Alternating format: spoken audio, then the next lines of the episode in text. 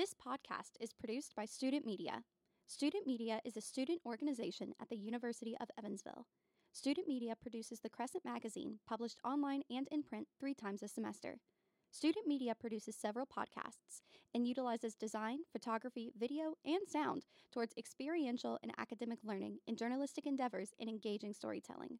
Student Media elevates the voice of the student body and connects the campus and community to important information and points of view. To learn more, visit crescent.evansville.edu. Hello, players who got into D&D from Stranger Things and found out there's a better system than 5e to run your Stranger Things world in. And DMs who refuse to watch Stranger Things or play in a system adjacent to Stranger Things because fuck that show, it did nothing for us. You can't. I. Okay. Welcome to Table Talk. I'm Maddie. I'm Robert. You can't keep. I just did. So what are we talking about today, Madison? I, we're talking about kids on bikes, Kids on bikes. And we're starting with a very controversial opinion. Um, so kids on bikes is uh, it's not D and D. I know we have D and D in our name. Um, but we kind of uh, hope to cover all things like TTRPG um, on this podcast, and this is kind of our first real branch out, other than Capes and Crooks, Yep. uh, into another system. And this is entirely different than 5e. Uh, so, Kids on Bikes is a system that's a lot more like rules light, and it's a lot more focused on like um, like collaboration and world building uh, than 5e is. Uh, it's produced or made or whatever the fuck. What's the word for like a company that uh, like I Like published by. yeah, like that. Uh huh. I w- I'm fully thinking in like it's been a long theater day for me. I was about to say like uh, produced by, and that's not. Anyway, it's Hunters Same difference. Entertainment. Hunters Entertainment. Um, and I I really enjoy all of the stuff that they've put out. Um, they also have two kind of like spin-offs or like modules or like I don't really know how you would describe it. I spin-offs is the best word, uh, I think. Uh, but they also have two others. So well, uh, I'm getting so far ahead of myself. Um, What's Kids on so Bikes, Maddie? Kids on Bikes is a rules light uh, tabletop game that focuses on collaborative world building, um, where you play uh, oftentimes as someone in a small town. Uh, so, like from the uh, book. Uh, in Kids on Bikes, you'll take on the roles of everyday people grappling with strange, terrifying, and exceptionally powerful forces that they cannot defeat, control, or even fully understand. And the only way to face them is to work together, use your strengths, and know when you have to run just as fast as you can. Um, so the the kind of like concept and idea of kids on bikes, upon first glance, is this very like Stranger Things esque, like very Goonies esque. It's like small town '80s, um, or like basically just pre cell phone era. Um, idea and it uses a completely different system than 5e um it there are not so many rules to bog you down with which is why i kind of gravitate towards this because this is an episode where i'm kind of taking the realm and uh, Robert's usual position of GM or DM, because this is my territory. Um, and this is the one that I've actually run a uh, a one shot in and attempted to run a, a, a campaign in that flopped horribly. Yeah. Um, You'll get there. Yes. So, uh, they the the two others. So there's kids on bikes. Uh, then they have kids on brooms, which is kind of like a, um, I I don't want to say um, a famous magical wizarding school that you can go to that doesn't have transphobia. it's Wizard it. School. It's wizard school. It's very fun. I really enjoy that. They've got like a bunch of fun stats, um, and like different mechanics there. And then they also have Teens in Space, which is uh space. It's space. Um, Space. there's a ship. You get There's like ship, ship logs. space. It's very fun. It's very cute. Um, yeah. But I'm trying to think. Uh, so the biggest difference is, uh, it, which you'll see as we're kind of going through the book, um, between 5e and uh, Kids on Bikes, and what I think Kids on Bikes does better is I think it's a lot more collaborative. Mm. A lot of the times, the players are making just as many decisions as uh, the GM or the storyteller, or because I think it bounces between those two uh, terms in this book in particular. hmm Um, and the idea that players are going to be involved in the world building and like pre-world like lore and creation process as the GM is, uh, and get to help kind of influence and shape that. And I think that that's really cool. I also think because you're not, you don't have things like skill checks, um, it it lends itself to a lot more like creativity, and it's a lot more narrative driven. hmm In that there's no combat system in this, like no, well, I mean no traditional combat system in this. Like you're not using weapons and like fighting with weapons, uh, which I mean I guess you fucking could, but like Right. that's and it will make sense as I explain it. But uh, as someone from the player's side who has uh, now played both a one shot of Kids on Bikes and 5e. What do you think are like the are the biggest differences that jump out to you as someone who's played them? Um, I think anybody that has DM'd for fifth edition can hop into Kids on Bikes with their hands tied behind their back and their eyes Oh, closed. Um, which I've mentioned that in a, a pr- few previous episodes. Kids on bikes and kids on brooms, uh, kids on anything really. Doesn't matter what object you put them on. that system is um it's basically just like a user friendly fifth edition like it's Mhm. it's dungeons dragons adjacent enough that you can still do the role playing and the character creation and the world building and the exploring without actually having to do like a lot of the really hard um, difficult to learn mechanics and action economy that comes with traditional um, dungeons and dragons um, you, instead of having an ac and hit points and um, hit dice and damage dice and proficiency bonuses and advantage and disadvantage and all that fun shit that you get with traditional fifth edition combat. Uh, that is replaced with basically you, roll with contested rolls. Yeah. Um, you're just rolling stats against each other. So for those that are more familiar with fifth edition, the Kids on Bikes, every single combat encounter is basically just like a contested roll. So like a grapple check or um, which that's just strength on strength, right? Um, different things like that. So every single thing is just you rolling against somebody else's stat. Um, eh, it's it, I don't know. It's interesting to to look at both systems, having played in them both. Um, it definitely gives you a lot more room to focus on the character creation aspect and like Oh, the yeah. the personality side of things because there is simply less to do mechanically. Um, you can still get magical items and all that fun shit, but Yeah. like it, it- there's not nearly as big of a focus on like becoming an adventurer. It's more just like trying to survive the day to day life in whatever setting you've Yeah. been dropped into. Um, the one thing that I'm not a huge fan of, and this is just uh, me as a person, less so as a player or DM, I don't like kids. And kids on brooms, bikes, or any other object uh, is in the title. It's geared around children. Um, There are adult. I will say there are adult and teenage. there are, options. but they're all still like the more them. like kiddie e systems, which I don't have Yeah. a problem with. It's I just mean, not my preferred system. I should also preface this is this is a game or it is rated for ages eight and up, so you can Mhm. play this with literal children. like the beginning um, of the handbook is how to role play a session and like how to make decisions Yeah, and mean- how to like talk in the world, which is fine. I think that's I that's. think that some people need that. I don't think anybody that we have ever played with or that I have ever played with would have benefited from reading that. If I'm yeah, being wholly we're honest, grown as adults who've been playing, which is like, why I don't think I games. enjoy it as much as I enjoy Fifth Edition. Yeah, I like mean, having it's- more maneuverability within the system. I like being able to do more intricate things. Um, I don't know. I like having 27 different fucking stats and ability scores and secondary scores just because to me that opens up the world a lot more if you understand the system. Mhm. I think the one thing that Kids on Bikes does is it removes the mechanics from having to understand the world. So whereas fifth edition's world is understood through the mechanics of the world or through the mechanics of the character with investigation and insight and perception and nature, like every aspect of a fifth edition world is curated and um, sort of made for a stat that is on a sheet. Uh, whereas Kids on Bikes, it's much more um, like inward focused. Uh, there's a much bigger emphasis on building a character and less on building somebody who's going to interact with the world. It's Mhm. fun. Um, I don't have to worry about a whole lot in Kids on Bikes as opposed to Fifth Edition. Uh, I'm sure some people have run uh, Kids on Bikes and Brooms systems and games and campaigns a lot more serious than others, but generally speaking, the system is pretty safe. Um, so if you're somebody that doesn't like to have to constantly worry about like fucking up and uh, losing weapons or Speaking arms or up, like I mistakes, this is a system for you. to pull something from the back to show as an example, and I have hole punched the entire all of the like modules that I printed for this wrong. Um, but one of the things that I was gonna say, talking about that flexibility, is um, what I really like about Kids on Bikes is it feels like a it's it's a much more relaxed world in general. But I think that you can also make it as high stakes as you want to, which I think is very very interesting as Mm. a concept. And it's also something where like you can build and add rules into this so much easier to me than 5e because 5e you have to jump through like a lot of hoops and it sometimes feels like legal jargon to do something or to like add a homebrew rule in here Mhm. um, and in the back of the uh, i'm using the kids on bikes uh, deluxe edition um, uh, source book whatever you want to call it um, and it has Which she bought. I did buy. I don't buy a lot of source books. I did buy this one. Um, it has 22 different settings that they've put in the back, and they're like modules. Are basically they give you a setting and they give you a list of possible um, plot hooks uh, possible. I'm these are so out of order.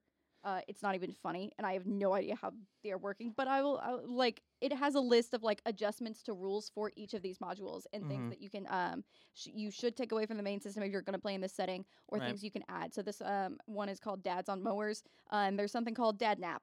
Uh, which is a full rule that they've added into this game hmm uh, and mechanics to go with it. And when I ran my um, Kids on Bikes one shot, I also added things in. I added magical items that were not like there originally. Um, it was just something that I decided to kind of make up because it was a Percy Jackson one shot, and I like the idea of it being able to give everybody something equivalent of like Annabeth's hat or um, Riptide or Mhm. something of the sort. Um, but so I think with all of that said, I think the best way to just kind of explain the differences otherwise is just to dive into the book. Um, so starting at the very beginning, it talks about world building, and this is one of the things I love about it. Again, is it gives you so many guides for how if you as the GM want to create the world yourself, that's great, that's amazing. But also, if you are a little intimidated by that, or if you just want to work with your players in general, it gives you a lot of guidelines, um, which is something that 5e doesn't really give you when it comes to like building your own stuff. They're just kind of like, here's ours, hmm that's all you get.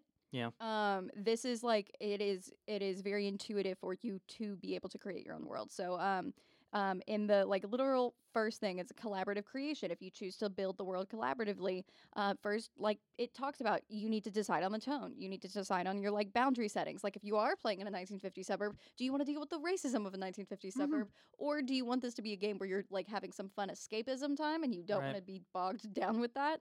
Um, but like it'll give you a list of questions of like our town is famous for this our, ta- our town is infamous for this. Our school's sports team is called so it gives you like prompts and questions um, for you to like kind of consider and it does that a lot uh, which i'll get into later with the character creation process because i love what they give you for character creation.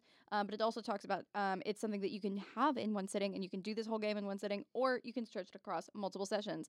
One of the things i love that they've added is assuming that time has elapsed in the world of the game uh, it encourages players to all say one thing uh, that has changed about the world and the, like the setting and the town that they're in. So Mhm. one of the examples is it gives is like um, there's like the old sawmill has been struggling and it finally closed uh, between this session and last, uh, and I think that that's just really interesting and kind of a way to like keep the world alive, um, which I think is just kind of a fun and funky thing. Um, and then getting into i'm trying not to get too into character stats and like character creation because we're going to build a character Mhm. um a little bit can later. Still talk about what the stats are though yeah I, feel like i still have to. Well because stats stats in the system um, before we get super into like what the specifics are. So as opposed to having like strength and then three different things under strength or intelligence and then having um, all of your like substats right? So um, like wisdom right? You have animal handling nature and a whole bunch of other shit in there right um, i think you also have medicine checks Mhm. uh, and dexterity, you have a couple of different things. Like every core stat has its own little list of skills. Instead of having all of those base stats and then having 20 different individual skills and then modifiers and then modifiers and proficiencies, you basically just have your core stats and that is all you will ever have. I think that's so fucking neat as a concept. Uh, so Yeah. the way that they do it, um, so you get your six stats: brains, brawn, fight, flight, charm, and grit. Uh, brains is kind of exactly what it sounds like. It's uh, how book smart specifically your character is. This will Hmm. explain how they understand problems, how they're doing in school. If they're like, if you give them a math problem, how fast are they gonna fucking solve it? Right. Um, and then you have brawn.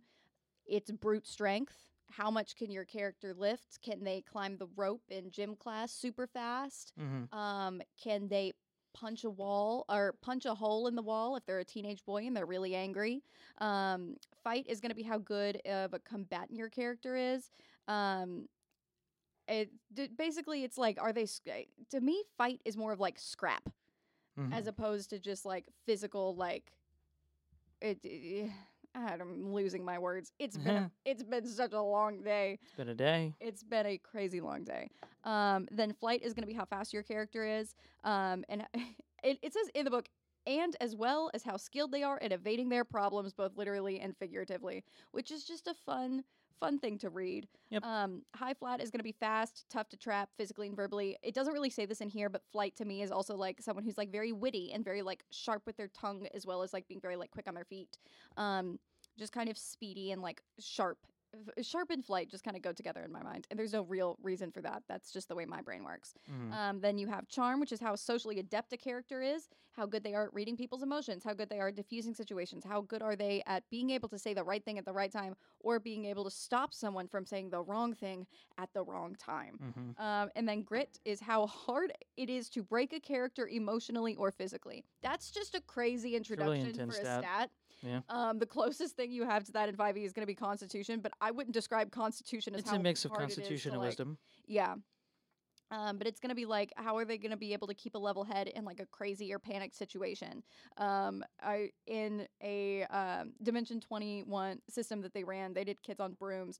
Uh, there was a character that ate an owl pellet, like the thing that owls barf up That's disgusting. that you like dissect in science class. mm-hmm. He ate one, and uh, they were like, "Cool, I guess that's a grit check, just to see if you can stomach Grit check is crazy. uh, owl vomit." So Yeah. I mean, I guess that that's also grit Mm-hmm. in a way. Um, and then we'll get into like how the dice work with that, like further into character creation. Um, but skipping past all the character creation, TLDR, every stat's gonna have its own dice. I didn't want you to spoil it. I guess TLDR. Every stat's gonna have its own dice. Okay. Playing the game, Playing the game. stat checks. So there's two different types of stat checks that you can make in this game, and that's uh, snap decisions and planned actions. The way it describes it in here are planned actions are stat checks when you have time to think about the best course of action and perhaps even get to work with your friends. Hmm. Um, there's also another thing uh, you can use adversity tokens on a planned action, um, which I guess I can talk about now. So, adversity token, one of the things I really, really love about this game is that it encourages failure, uh, which is a really like crazy sentence. But uh, in this game, anytime you fail a stat check, and it doesn't matter if you fail it by one or if you fail it by like 10, you're going to get something called an adversity token, which we used uh, Magic the Gathering counters uh, when we played just because it was what we had at the house. Um, a previous time that I played this, I used little like counting frogs because my mother's a teacher and I stole them from her classroom. can also use um, counting like dice. So they're Yeah. they're dice that go up like numerically from one to twenty instead of all the numbers being different. So every time that you fail a roll, you get an adversity token, and then you are able to use those adversity tokens to kind of like buy uh and like boost your score. So if you like roll, if the DC is like five and you roll a three, Mm-hmm. and you have six adversity tokens, you can use two of those adversity tokens and get yourself up to a five, Yep. which yep. I think is really really cool, and I think it adds for more like narrative fun because you get to kind of like have a little bit more of a say in what you succeed and what you fail at Mhm. or I guess not what you fail at, but what you succeed at, um, which I think is really interesting. You can also use those adversity tokens to help your friends, and you can give them to your friends. The only caveat being you have to describe how you are helping your friend Yep. when you are like giving them that, which I think is another really fun and collaborative It's like giving way. somebody advantage in fifth edition. Oftentimes, I will ask, "So, what exactly is it? Are you doing? Like, what what are you doing to give this person advantage? yeah. Like, if you're just like, oh, I give the help action. It's Okay, like, cool, you're in the other room, my guy. okay, What are you doing? sure. As opposed to being like patting somebody in the back and being like, you got this, man. You can do it. mm-hmm. I mean, that's kind of a stupid way to encourage someone, but like, you get the gist. Um, so planned actions are things you get to think about. You can use adversity tokens on them. Um, on the flip side of that are snap decisions, um, which are choices that have to be made quickly and under bad conditions. They're a little bit more chaotic, a little bit more unpredictable. If a monster is chasing you, it, that's a snap decision. Mm-hmm. Uh, you're gonna run. Maybe you decide to like take a sharp left. Um, or if you decide to like pull a gun on someone, that's kind of a snap decision. Yep. As opposed to planned action, which is like, cool, my friends and I are making the active choice to do something. Mhm. Um, and then your GM will let you know whether a decision is going to be a planned action or a snap decision. And oftentimes you're going to say what you want to do, and they're going to be like, cool, yeah, I'm going to say that's a snap decision because that's a Mhm. lot. Um, and so I already kind of talked about failing a roll and like what that does. Another really cool thing that this game does um, are exploding rolls, which are basically, um, I guess since Robert already spoiled it, um, each of your there stats is going to be is going to be assigned a different dice. So for the roll th- or for the stat that you are best at, that's going to be your d20. You're going to be like anyone who meets you is going to know automatically that you are going to excel at that skill. And they're going to be like, "Yeah, that fucking This guy can do the thing this that he is does. he's good at." he can do um, that thing very well. Versus the d4, which is like, "Cool, everyone knows that you're shit at this." I can like, tell by the no way way- he's standing. Yeah, just your energy is fucking foul. There's no way. Interesting. Um, My D10 has disappeared. I oh. know. Nope, I found it. Never mind. Hell yeah. Um, so with you having uh, a range of options from a D20 to a D4, giving Mhm. DCs is kind of difficult. And there's a wonderful chart in here, and I'm not going to like bore you with the chart, um, but it kind of explains uh, how uh, DCs work and like how you should kind of gauge them. Uh, but it is extremely possible for you to have a D4 and make a D8, Mm-hmm. um, or not make a D8, make a DC8 uh, check. check because your dice can do a funky thing called explode, which means basically there are no criticals in this game. Um, if you roll the highest number on the dice, it explodes, and it means that you get to roll it again and then add that number together. The highest roll I think I've seen in this game was on uh, Mentopolis on Dimension 20, and it was like a 56 or something. Mm, Uh, and it was someone who crit twice on a 20, on like a D20 wild. and it was fucking insane. It was truly an insane moment. Um, but it's it's very fun narratively because oftentimes when you explode, it's gonna be like a push past what your normal limits are Mm, because you're exceeding what your like typical uh, abilities are. So if you're someone with a D4 in charm and you are somehow able to fucking like charm the mayor into handing you the keys to his office, mm, that's gonna narratively be something that's outside of your like kind of like range of skills that you possess. Um, so it's gonna be something that's gonna get a little bit more attention and gonna be like, cool, you like uh, something unlocks within you. Um, and I'm a big fan of like moments in games where you just have such an insanely high roll on something that you like have a mechanical shift within you, um, where it's like, cool, I'm never gonna ask you to make this check again. I guess you Mhm. just fucking have You're that. just now. good at it now. There's nothing that I can do about it. You're just good at it. Um, and then getting into combat encounters. Um, Pause. Two seconds. Something we didn't mention on planned What actions. did I do? You can take half of your, your Oh dice. fuck! Yeah, that's a whole thing. Uh huh. So on planned actions, uh, one of the biggest differences between planned and snapped is that planned, you can take half of whatever dice you have as your as your answer to a roll. So if Madison says, uh, "Okay, Robert, give me a DC, I don't know, fifteen strength check, or what is it? It's You not strength. take Fifteen. You can say fifteen. Well, um, it give me a fucking second. Okay, Take half, and then you can add adversity tokens to it. That's the way to get it. So I could say half the 20, take a 10, and then use adversity tokens to get myself up there. Or if it's below a 20, or if it's 10 or below, and it is my highest stat, I can say take half, and I can just take a 10. Same Yeah. thing with a 6, a 12, um, an 8. I can, any of those stats, I can, on a planned action, say I take half. On a snap decision, you cannot take half. You have to roll. Uh, there are some fun features and character traits that you can get depending on what module you're playing in, where that changes a little bit. But generally speaking, that's one of the biggest differences between the two is that you can take advantage of what you're naturally good at instead of having to roll for it every single time. Yeah. Which I think makes more mechanic sense than in 5e. Uh, personally, because if it's something like cool, my Nah, character is built you gotta, you gotta have the ability to have a natural one. I get that, I do, but I have also to have the ability. I think that sometimes I think that I, in the same way that the, the GM can overrule and be like, actually, no, I want you to roll for this. Like, I think that if someone has a fucking like plus fifteen to something in Uh-huh. five E, think it's a natural one. I mean, okay, if they're rolling for it and they get a natural one, that's fine. But like, I think that in some situations, if it's like an inconsequential thing, that you should be able to be like, can I just take half? Nah, it takes out the luck of the like the whole system. I mean, that's one of the biggest I- things, in my opinion, that separates Fifth Edition from a lot of other systems. Is that regardless of how good you get at metagaming and like min maxing, which Your is what a dice lot can of still people fuck do, you. the dice can still fuck you. But in this game, you are a little bit more safe from your rolls. Hey, this shit sucks. Do you have something you want to send in to make it better? Criticisms, topics you'd like to see discussed, or an advertisement you'd like to run? Maybe you even want to sponsor an episode. If so, shoot us a message at mc460 at evansville.edu or DM us on Instagram at Crescent Magazine. Or we'll never get better like these fucking guys. Sure, So sure. with uh, combat encounters, um, the way they kind of describe it in here of like it depends. It's going to be contested rolls for sure, uh, and then it's also going to depend on who attacks first and who attacks second, and blah blah blah, and who's defending and who's not, and blah blah blah blah blah. Um, and once again, this book has a w- bunch of wonderful charts that I'm not really going to go through just because that's a lot of like bogging you down with it. Um, but it will explain everything in greater depth than I'm going to on this podcast. Um, but it you can basically use any of your checks to get in or out of a combat encounter. Mhm. Um, it talks about if you're like standing firm and trying to take a hit, that's going to be a brawn check. If you're trying to attack first and hope for and like just hope to land a hit first, that's going to be like a fight check. If you're trying to talk the attacker out of it before like people start fighting each other, I mean, it's going to be a difficult charm check, but it's going to be a charm check. Um, you can try and intimidate the attacker, and that's going to be like a really to high grit check, or you can just try to fucking run, flight check, or you can stand your ground and try and dodge the punches, which could be a flight check as well.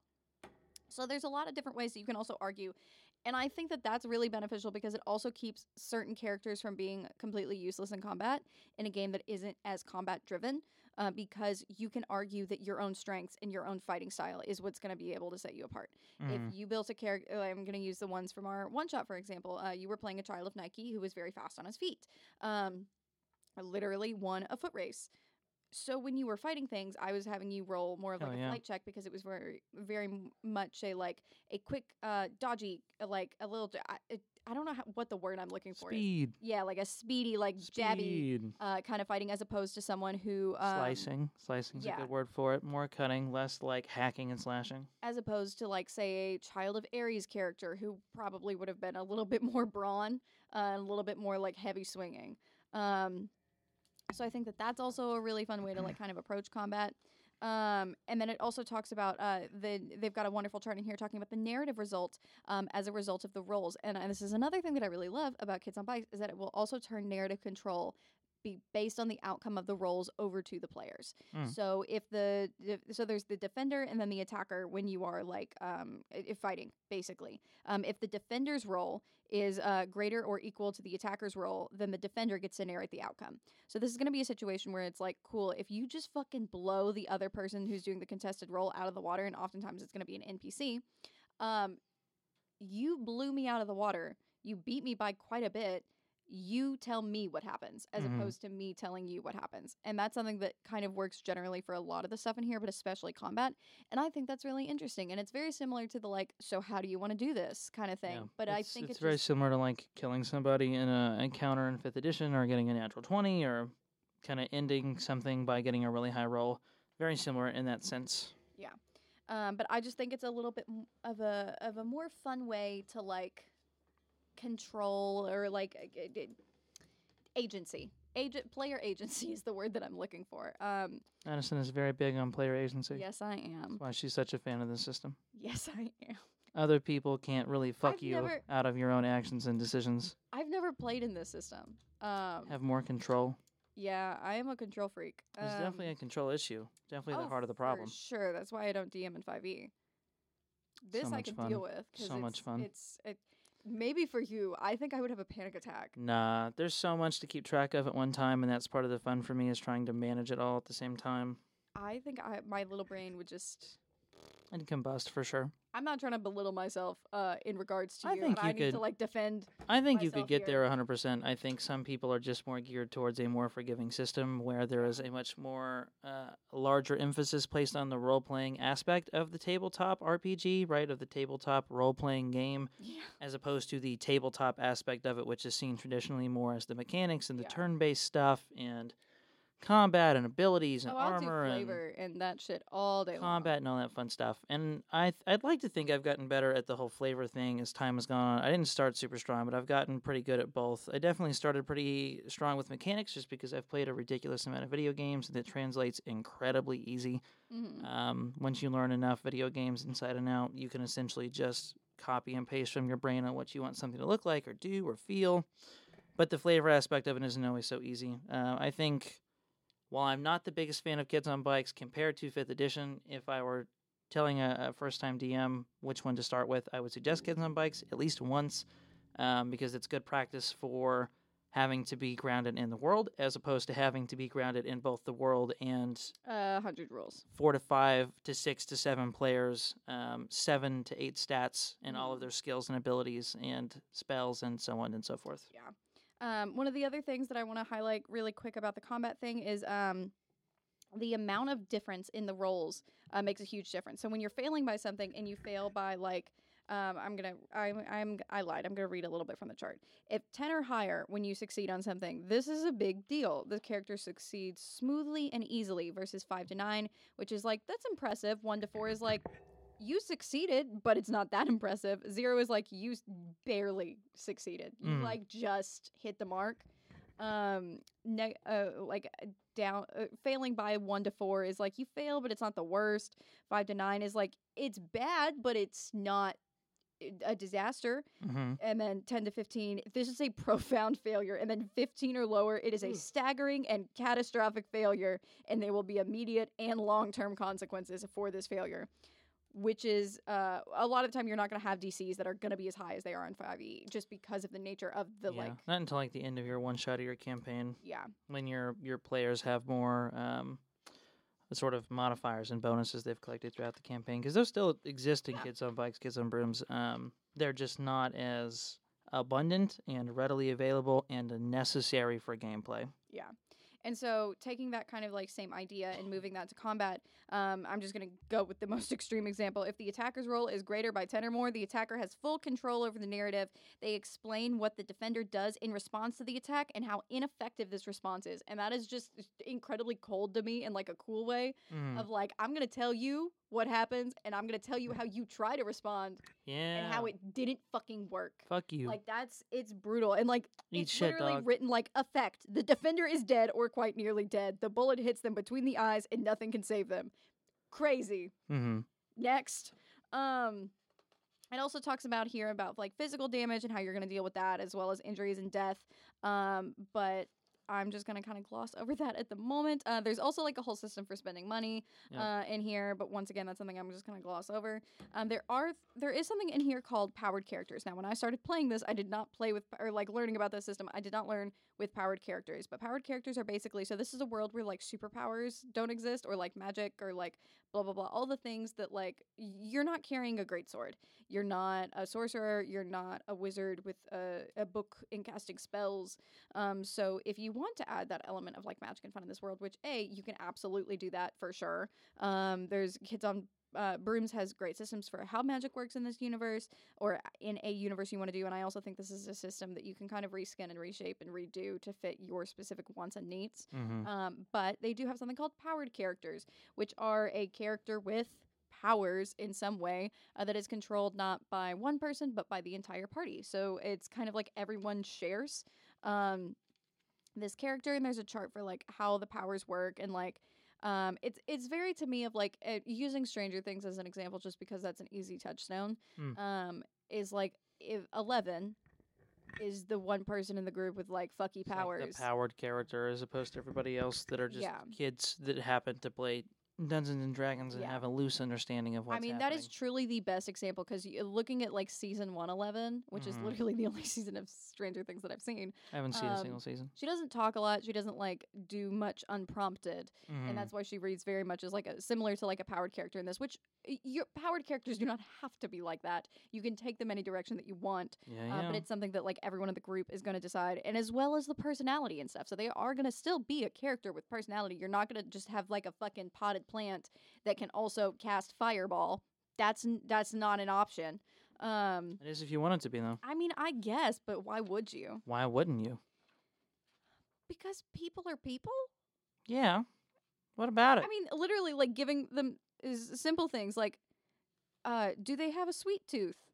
Do foods that are high in iron help them more than that other can foods? cast fireball though. I'm not letting that happen. Why not? Not at my table It's a lot of fun though. because I like people. You can still have people and then have that person have a plan with fireball. No, Why not? because Too many things for you to juggle, man. Yeah, So disappointed in you. uh huh. You should be. You juggle plenty um, of other magical items though in the Percy Jackson one Yes, shot I that did. we're doing. So I don't think that's an accurate statement. Well, I'm not giving the power. The one. you're gaslighting yourself. I'm not gaslighting myself. If you want a magical item that is a plant that can cast fireball, that's one thing. But I'm not letting you have a person that is not a person and is instead a plant. I think that works. I think that works. no, that's an perfectly item, not a person. You can make it a person though. You can give it a personality. Be creative, whole- Madison. I said Give it a personality. the whole thing I said was they have personality. And you can give it a personality. And you don't have to worry about it being human focused. Okay, you tell me what. The, why has every episode lately been you picking a fight with me like halfway it's not through? picking a fight. You just you use a lot of absolutes, cans, and can nots, and I disagree. I am a woman of extremes. You know this. You gotta ride the middle, man. There's a gray, and it's a very fun place to be. Not for me. I am one extreme or the other. Disgusting. Anyway, um, if anyone else wanted to be a potted plant uh, with Fireball, I might consider it, fun but as not fuck. for you.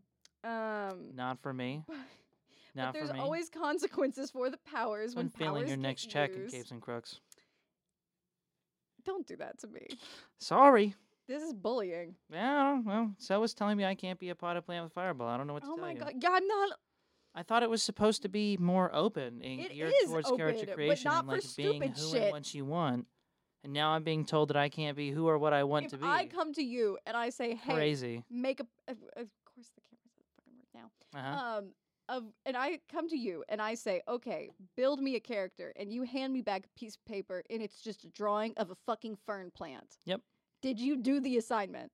I think if I put enough work into the background of the firm plant, 100%. Cool, but you didn't say that. You said, a, "Is this a I sentient like plant? Can that this plant can be talk?" assumed. I think that can be assumed. I'm You- not gonna hand you. I'm not gonna hand you a picture of just a plant and then like the fucking little Mario ones that spit fireballs and be like, "Hey, Oh look, this is what I want to do." All I was saying was that if you have a powered character in your group, give them some personality as opposed to just having them be like fucking silent a magical item, like nothing. as opposed to having them just be a magical item.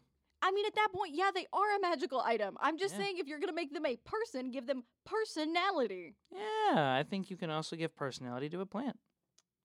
I'm moving on to the next section of the book. Okay, Um, it's okay to admit that you've lost that one. That's I alright. did not lose this one. I'm so correct. You're I not, and that's okay. so correct. You're it's not. Stupid. It's okay. It's okay to be wrong. Information for the GM starts on page take being wrong 47 very well. of the kit. I mm, I'm not gonna throw a pin because last time Continue. it went bad. Yeah, it almost hit me in the eyeball. you were f- fine. Um. Anyway, so yeah, you c- you take turns as players, kind of controlling the powered character, and you can also make decisions for them as a group and as a party. Heck yeah. Um, it also talks a lot in this book about setting boundaries and uh, being just kind of generally respectful um, with your stuff, uh, which I personally really love. I Respect. think um, that's something that you always need to kind of go over into a system, Yeah. um, which we've talked about before in certain episodes. Um, but kind of skipping past that, it also has a nice little section on uh, information for the GMs in terms of like how to craft a story um, and like things for you to kind of keep in mind, like notable organizations in your town, notable landmarks, rumors about the town, uh, strengths and tropes, uh, which I'll get into tropes in a little bit, um, and then like relationship questions for the characters. Um, I really like the rumors about the town. I don't remember where in the source book it says, but um, I remember reading through it at some point, and it was basically you have you as the GM ask all of your players to give you um, two rumors that they have heard about the town. It doesn't matter if they're true or not. You kind of get to decide if they're true or not, but they give you those, uh, and that also kind of helps shape the world. So as you're sitting around the table, you're like, I heard that Mrs. O'Leary um, actually has three dead bodies in her basement. That's the rumor I heard. And then someone else is like, cool, I heard that if you hit the vending machine uh, on number three four times, it gives you four quarters. Um, Crazy. like so they can kind of vary and what you want. It also talks about narrative control, um, like in kind of controlling those stat checks and stuff. Um, once again, I'm very new to uh, the GMing side of things, and I still feel like I GM very much like a player. Um, so I'm not yeah, the most I'd experienced so. I'd here say so. uh just because like i'm i'm still very new to this so this is this is me learning alongside all of you Wow. um Learn something new every day. it also encourages you to change the rules. Um, it like says it, if you in- look at the modules that we've included, we're 100% okay with people changing the rules of our game. Please change our rules. Like dissect and take things apart and uh, and reshape them and glue them together in a fucking hodgepodgey collage and make the game what you want it to be, which I think is just a really nice sentiment because sometimes 5e does not always feel that way, which like it definitely is. I think the biggest difference is that. that because there are more things to consider and more mechanics to change and rules in fifth edition, it just becomes significantly harder to create your own version of it. Yeah. It takes a lot more work. Like the world building is uh, typically has to be a lot more extensive, and you have to spend a lot more time fleshing that out. Um, same thing with uh, any new mechanics that you would like to introduce, because a lot of the mechanics are very tried and true, and they're very complicated and complex. And one mechanic operates directly with another one, which operates with another one, which operates with another one. Changing one aspect of fifth edition can very quickly become overwhelming. Yeah. Um, and so it takes a lot of experience, I think, both as a player and as a DM to know how to like effectively navigate that system without ending up with like an unplayable or an overly complicated kind of deal. But like I think in terms of kids on bikes, it's really as simple as like, okay, I want to rename this stat, and that's like a wholly new mechanic. And you can kind of do that in fifth edition, but because there are so many things tied to so many other things, okay, if I rename Constitution to something fucking random, what does that mean for the three? Actually, what does that mean for the zero fucking skills that are underneath Constitution? Yeah. Um, if I rename Charisma to something entirely different, what does that do to the three skills that are under Charisma? Um, there's just a lot more to consider when changing a fifth edition rule or mechanic. Um, I think it's just is encouraged to do so. I think it's just a lot more intimidating and not quite as feasible for people that don't have a lot of time to spend on it. Yeah. I would generally agree. Whereas Kids on Bikes is like, cool, I want to change the name of the town, I want to make the people this, and I want to do that with whatever. And it's like, okay, cool. Yeah, go for it. Everything is still the same. Nothing has changed. Nothing has to be affected. Um, before we get into the character creation process, um, I wanted to pick one of the little module settings uh, in the back of this, and we're going to build a character in that world. Um, so I printed off a couple of them, and I printed them very wrong, so I'm so sorry. Hell Uh, yeah. but I can tell you them, and I can tell you the page numbers they're on. Um, so the first one that I kind of printed off, and I guess the, it's literally the first one in the book, um, is called "Dads on Mowers." Uh, it takes place in Suburbitopia, USA. Um, Suburbitopia. and I can read you the little setting information. I, I love the way that they do these. So here's a question: Um, Are you gonna read the setting information for all of the little modules you printed off? Uh, yeah, I only printed off like three, All right, and then you get to pick. go for it. Is that okay? Yeah, it's fine. It's fine. It's fine. You know, it's time Um, management. Time management. I'm I'm I'm a fast reader. It's not always. Uh, uh, I don't want to say your skill. People with ADHD skills, time management is usually not high up on the list. No, I agree. Uh, this was uh, when we started this podcast. We were like, yeah, thirty to forty-five minute episodes. Yeah. Yeah. we have not had a single episode Now I in that think- time frame. Yeah, we're almost always over an hour now. Yeah. Anyways, what's anyway, uh, welcome about? to Marygrove Lane. It's a beautiful little cul-de-sac in Suburbitopia, a town nestled somewhere in the United States in the early 2000s. Get comfortable in your new five-bedroom, three-bathroom apart. Three bed, three bathroom house because Okay. every one of the 10 houses in this idyllic community is a five bedroom, three bathroom house. With a swimming pool, backyard, and garage, you'll always be busy with some home improvement projects. Looking for a night on the town? Your best buds could paint the town red figuratively at Mary Hardware, the local hardware store, or knack back some brewskis at Goodman's, or say hi to the mayor of Coffee Cat and grab a frappuccino. Brewski is crazy. Every weekday, What the, the residents follow a strict schedule of waking up, getting the kids ready for school, carpooling, working, and finally coming home to loving families with dinner and a quick drink before bedtime. But now it's the weekend. And now that and now that's when things get really wild. Barbecue, karaoke at Goodman's, the new home renovation project. You have all the freedom to do whatever is socially acceptable in this little bubble of a town, especially yelling at kids to get off your lawn. You would Yes, love doing that. Please. Yes, please. Oh my god. The only weird thing about the town is 150 Marygrove, the house at the end of the cul de sac. The residents have only seen an 11 year old kid go in and out of that house. Weird as it is, the kid never bothered anyone, so no one really cares.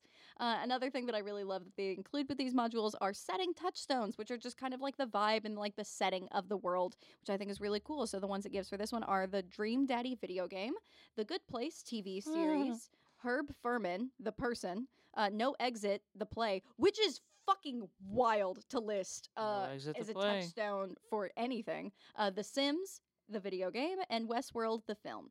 Um, it also will give you for the modules uh, for the GMs here.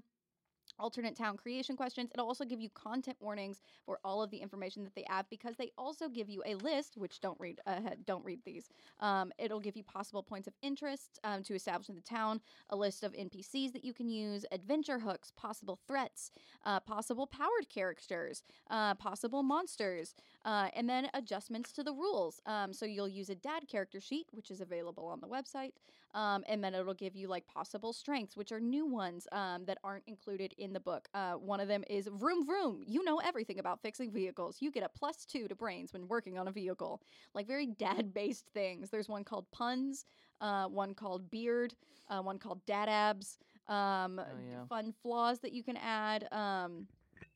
It talks about you don't have adversity tokens in this. You get friendship tokens. Disgusting. Um, and then there's a feature called More Than a Bromance. Can I get a kick a kid Um, token? A what?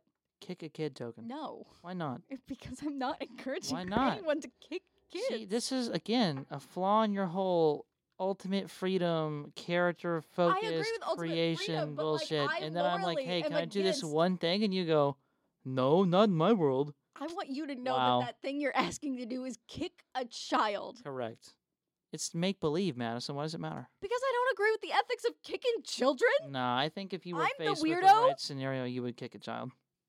I mean, if a child's attacking me, I have been in that scenario. Actually, I have worked with children for a very long time. I've been in that situation. So have I. I've worked with kids plenty of times. I've kicked plenty of kids. I'm not admitting to kicking a child. I've kicked and tripped several kids. I'll admit it. you admit it proudly, though. Yeah, because what the what the fuck, man? like, have you listen? Anybody that's spent any amount of time around it's a quick tangent. Anyone that's spent any amount of time around any kid under the age of like 15 knows that there's absolutely zero things going on behind those eyes. And that in and of itself is infuriating. This is a crazy hot take to have on a It's podcast, not a hot take. which I is don't like kids. I I, it's- I know I despise them. I know Children are just not not it. I know that you think that. They know so little. They understand so little. I love kids. That's that makes a lot of sense. Fuck you. Anyways, What does that mean? what's next? Fuck you. Uh, there's more than a bromance, which is a is a fun little thing in here. Uh, dad nap, and uh, we've got each other. I can read more into those if you want, or I can uh, gloss over them because we went on a kid kicking tangent here. I'm not getting kid kicking tokens. I'm not. I'm not choosing the module. I really like this one. Yeah, I I don't. I like- don't get to kick kids though. I I will. I'll let you kick one child. No, it's okay. What's the next one? I really want to do that one. I think it sounds really fun. What's the? ne- What is with this ultimate player and character freedom shit here? And then like you're like, oh, but not really. Eh, but not really. See, this is where Madison's control issues really become highlighted because she gives you the illusion of freedom and then fucking takes it away. okay? First of all, Absolutely nabs it. It's fake. False hope. bitch. You said that I could pick whatever one you didn't care, and then I said I'm gonna give you a choice on the podcast. Yeah, and you now were I have a like, I don't choice. give a shit either way. Now so I have a choice. Suddenly, now Now I have a suddenly you choice. give a shit. Now I have a choice. Suddenly you give a shit. Suddenly I give a shit because suddenly, suddenly, you're not you're not sticking true to what you said. If I let you play, I'm just gonna read the fucking next one, okay? Yeah, read the I'll next let you play a grumpy dad if you choose that Read the one. next one. Snow days at Chanky Cheese. Uh, Oh my God, Chanky Cheese is Chanky Jesus Cheese. Christ. I'm gonna spell Chanky Cheese for the listeners. C H A N K Y C H E E Z. That's disgusting. Takes place in Snowsville, New York. What the fuck? Um, uh, skipping over content warnings. Um, many in northern New York say that there are just two seasons there winter and July. Nestled on the shore of the St. Lawrence River is the aptly named town of Snowville. From late spring until early fall, the community is fully geared toward tending the fields and harvesting hay. The rest of the year, it's a snowbound wasteland. On occasion, the snow will shut down travel for weeks at a time, and even when things are running smoothly, the drifts can get way steep wanting to give people another reason to visit four years wanting to give people another reason to visit four years ago locals constructed the chanky cheese funtime emporium Jesus Christ. an arcade and pizzeria for two years Chanky Cheese is worked. fucking disgusting. Oh my God. people from far and wide flooded in as flooded in as often as they could as chankies helped the economy boom after only two seasons chankies didn't open up again when the snow cleared the owner, who spent her winters in Florida, never came back and never heard and was never heard from again. Some nights people swear they can hear sounds coming from inside the abandoned building. Now there isn't much to do in town. Sledding, sure, winter hikes, sure, but the snowdrifts can be dangerous. Every year, at least one person steps into a drift that formed over a gully in the earth and nearly freezes to death. These victims report seeing strange creatures crawling over them, pulling the heat from their bodies. But that has to be the hypothermia, right? The fuck? Uh, setting touchstones include the film Fargo, uh, the video game series Five Nights at Freddy's, I guess movie now, uh, and the novel The Shining. That's fun. Um, I I love the name Chanky Cheese, and that's truly the reason I picked it. the only thing I could think about was fucking Five Nights at Freddy's. Yeah, it's it's Five Nights at Freddy's. I think I love it. gotta go that one. Uh, well, we still have some more to read. Okay. I'm just I I can guarantee you that I'm going with that one. I might have a say in this decision because I don't like Five Nights at Freddy's. That really sucks, dog. I thought this was very player oriented. you gotta work with me a little bit. I don't understand what this you is all got, about. Hey, hey, Robert, you gotta fucking work with me. I'm just holding little you to your word. That's all I'm doing. Just admit that you don't stay true to your word, and we can play whatever system you want. Oh my God! Next one, Pointing Pleasantly, Point Pleasant, New Jersey. Point Author's note. Pleasant. Eh, Although Point Pleasant is a real location, I've taken some liberties with what's there. Signed, Doug. Um, Doug.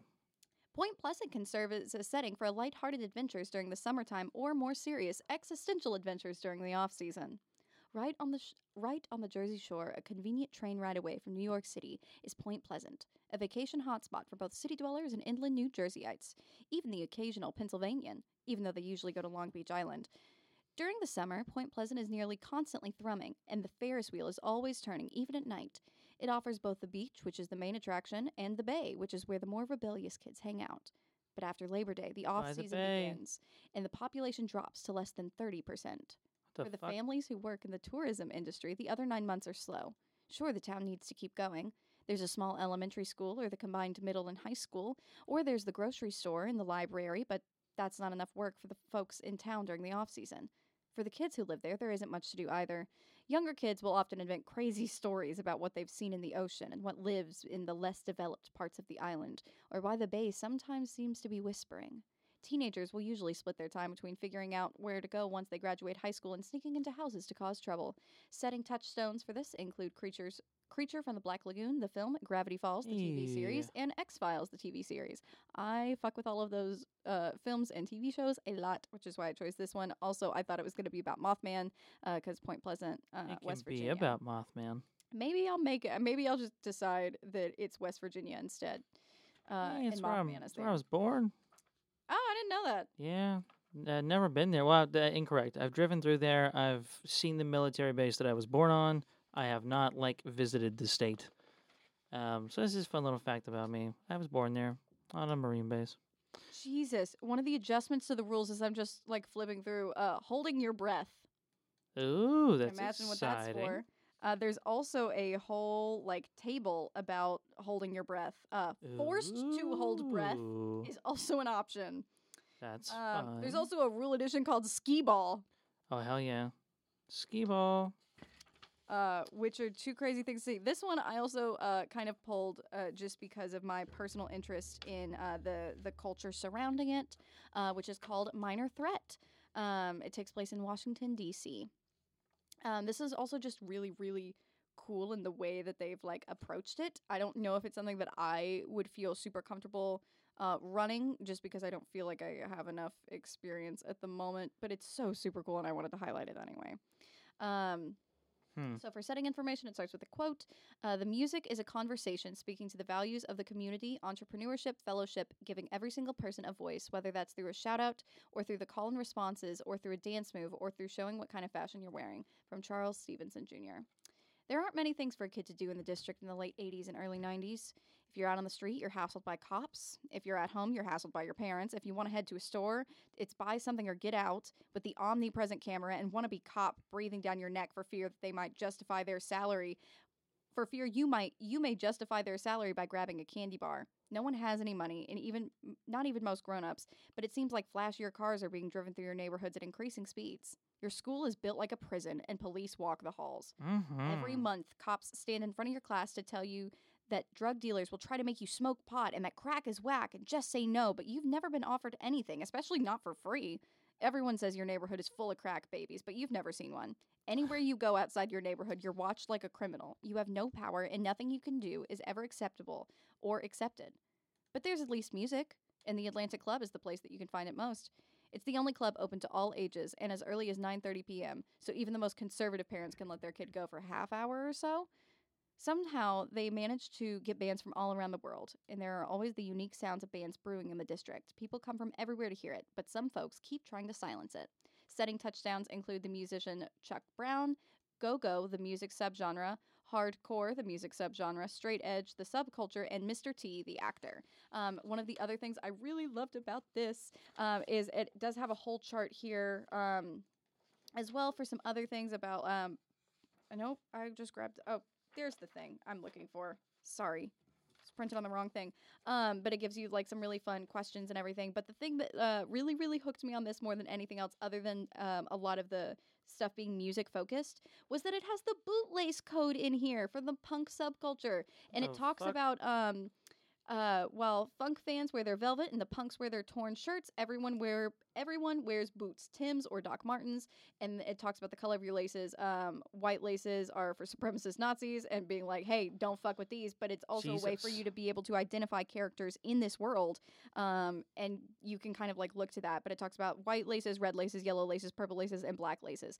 Um, if anyone is curious, I uh, typically do yellow laces uh, whenever I like have a pair of boots that I have laced up to boost code. Disgusting. Boot code. What do you mean disgusting? That's anti-racism. Yeah, I don't know. Yellow laces are just. It's it's a choice. I'm not shitting on the code or like the purpose behind it. I just yellow laces. I don't know something about it makes me want to vomit. Fair enough. but good for y'all. Um, but that wasn't really one that I think I'll be able to run. But I think it's just super cool. Like one of the possible threats is the Dare Task Force, uh, white laces and red laces, which are basically uh, skinheads and Nazis. Um, Jesus Christ. it, it it's just really really sick. And as someone who like um has has is involved in alternative subculture, uh, not as much as I am, not as much now as I used to be. Um, it's just something that hits kind of close to home for me. Thoughts? Um, I'm still kind of stuck on the FNAF one. God damn it! I know it's your least favorite one. I'm It's still my kind of least fa- stuck. I on have it. no idea how I would run that. The, my biggest issue is I have no idea how to run that because I like I don't know a lot about that world. And like it gives you a lot of like points of interest and stuff. This is one that I just kind of pulled because I wanted to say the word chanky cheese on Chanky the cheese podcast, on the podcast. more no, than that's anything so valid. else. Um, I guess I can try. An alternative, if you don't want to do that one, I'm cool doing the Mount Pleasant one. I can rock with that one more. I refuse to do Dads on Mowers. I think that one sounds so cute. Yeah, I know. Not my thing though. Okay, I forgot you hate happiness. I do. I do. It's kind of your shtick. Thanks. All right. So now that we've got our worlds, I'm fiddling with loose papers because I fucked up printing. Um, where the fuck? Did, uh, there we go. Um, so now we get into making a character, and I guess it doesn't really matter what type of character you make because now we know that it's not going to be a world that's like s- super specific to um, how your character is built. So I'm gonna flip over. Uh, character creation. So the first thing that you're going to do, uh, which we did not do in the Percy Jackson one shot because I decided to be complicated about it, is you're going to choose a trope. This game does not have things like classes, races, backgrounds. Tropes. Um, it has tropes, which are exactly what they sound like. They are character tropes. Um, so you're going to choose one of those, and they're going to basically give you your stat breakdown. And then you're going to be able to make selections like your age, your strengths, flaws, your name, um, and then you're going to kind of be able to like flesh out your character from there. So it's a very streamlined process. You are also able to make completely custom characters where you get to choose like what their stat array is. But I think that the uh, the trope option is very very fun. Um, and then strengths and flaws also have a like physical uh, component in the game where a lot of the times if you're like if you have a fear or I guess fear more than like strengths and flaws. Um, it's something that will like affect the way that you play if you are like in face with that fear, which I think is really neat. Um, and it also has a fun little thing in here. So strengths are in this are very similar to like features in 5e, I guess would be the best comparison, which is like you get some type of physical um, or mechanical something uh, bonus in some way. Um, and it also kind of like rounds out your character a little bit more fully. So I'm Mhm, gonna mhm. flip to the back of my little book. Um, so we can look through and I can read some of the tropes off to you. Uh, you as the listener, not just Robert, because he has his own that he's um, also following along with. I also did these wrong. Heck yeah. Gosh darn it. Heck yeah, dog. Well, first you're gonna decide how old you are. Are you gonna be a child? Are you gonna be a teen? Or are you gonna be an adult? Um, I'm thinking teen sounds fun. Teen. All right. Um, I have these fucked up. I'll did this out. very wrong. Um, okay, here's some. There we go. So first one that I popped up because I printed these very wrong is laid back slacker. Um, it's kind of exactly what it sounds like. Uh, likely flaws. It'll give you a list, so it could be like absent-minded, blunt, clumsy, cowardly, disloyal, disobedient, flippant, ignorant, irrational, reckless, secretive. Um, uh, possible strengths can include cool under pressure, easygoing, treasure hunter, unassuming, wealthy. I don't think I mean I guess wealthy could fit with the like laid black laid back slacker trope. Um, then you also have loner weirdo. Um, these are very much like exactly what they sound like. Yeah. Um, that's gonna loner weirdo to me reads like um, oh my gosh, what's her face from Breakfast Club? Mm-hmm. Yeah, I don't, I don't know what her name is, but yeah, I, I know what you're talking about. Who would be a laid back slacker? It's like the Give me weird, an example from media. a laid-back slacker from media. Oh, Yeah. I don't fucking know. For some Ferris reason, Bueller. Fer- like Ferris Bueller. There we go. Um, another trope in here is overprotective parent, but that's for an adult, and we're not playing an adult, so we're gonna skip that. Uh, bully. Hell yeah, it's, bully. a bully.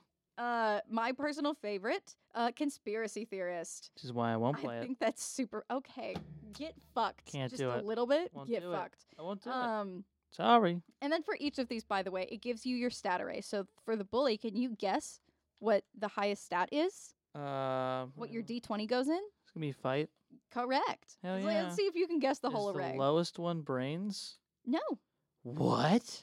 Is the lowest one flight? no, Is it charm? yes. Wow. Okay.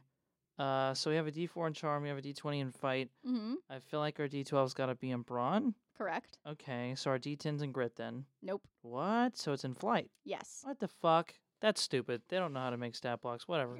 okay. I'm kidding. You guys did great. I just disagree. You A disagree lot. with everything. I just, I just disagree with that. I, Negative flight should not over be here. higher than grit. Like that's.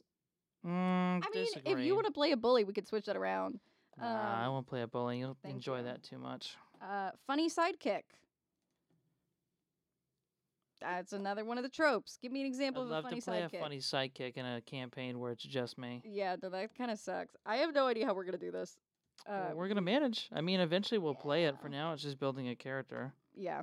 Um, scout. Give me an example of a funny sidekick. Jesus Christ. Um. Oh. Uh, Jake from Adventure Time. There we go. Um, then we also have scout as an option. Um, like a boy scout or a like Boy Cub Scout, Scout. or Girl Scout or somebody who likes Um, collecting salamanders and toads in the in the creek. Yeah. All of these Look at also this, have guys. questions. This is the cricket. All of these also have questions. So, like for funny sidekick, what do you do that always lightens your friend's mood? Um, when does being in the sidekick role frustrate you? So on and so forth. Um, that's an, another adult one is stoic professional. Um, here's another teen one, which is wannabe. Questions being, what would it mean to be one of the popular kids, and what would you sacrifice to be one of the cool kids? Imagine playing wannabe. That I think that would be a very fun trope to play. I think it. I think it could be for sure. Um, another one is plastic beauty for teen, um, which is how does it feel to have others think that you're beautiful but terrible? So mean girls. Um, and what would you sacrifice to remain beautiful? Okay. Which is nutty. Know. Um, the popular kid. Um, one of the questions is how do you treat the unpopular kids? Heavy. Um, and then this is another adult one, which is uh, reclusive eccentric. Um, All right. I think that's all of All right, them. all 'cause I printed these wrong, yeah. unless they're like hidden somewhere else. Oh, I found another one that I missed. Oh boy. Okay. so Um, this is when I go to the PDF that I pulled up online and I double me- check to make sure that we're the- not missing anything. Let me read the two I found. Read whatever the um, fuck you want to read, dog. It's your source book in front of you. I'm just making sure that like Brilliant we're not missing any. Nerd. Yeah. You're a nerd. Question two is how does your social isolation manifest itself? That's so fun. Isn't it? Um, another one is brutish jock. Um, what satisfaction these do you get from being good at sports? Very overlappy. a little bit with, uh, or uh, I think a jock is a little bit different than like a bully. I think a jock is a combination between bully and popular kid. I yeah, I think that there's enough distinction between those two that you can switch it up because I can see like a punk bully for sure. Yeah, agree to disagree. I think a jock is just they picked popular kid and then they were like, give him a sport. I mean, the way that they're describing it in here is like, what satisfaction do you get from being good at sports?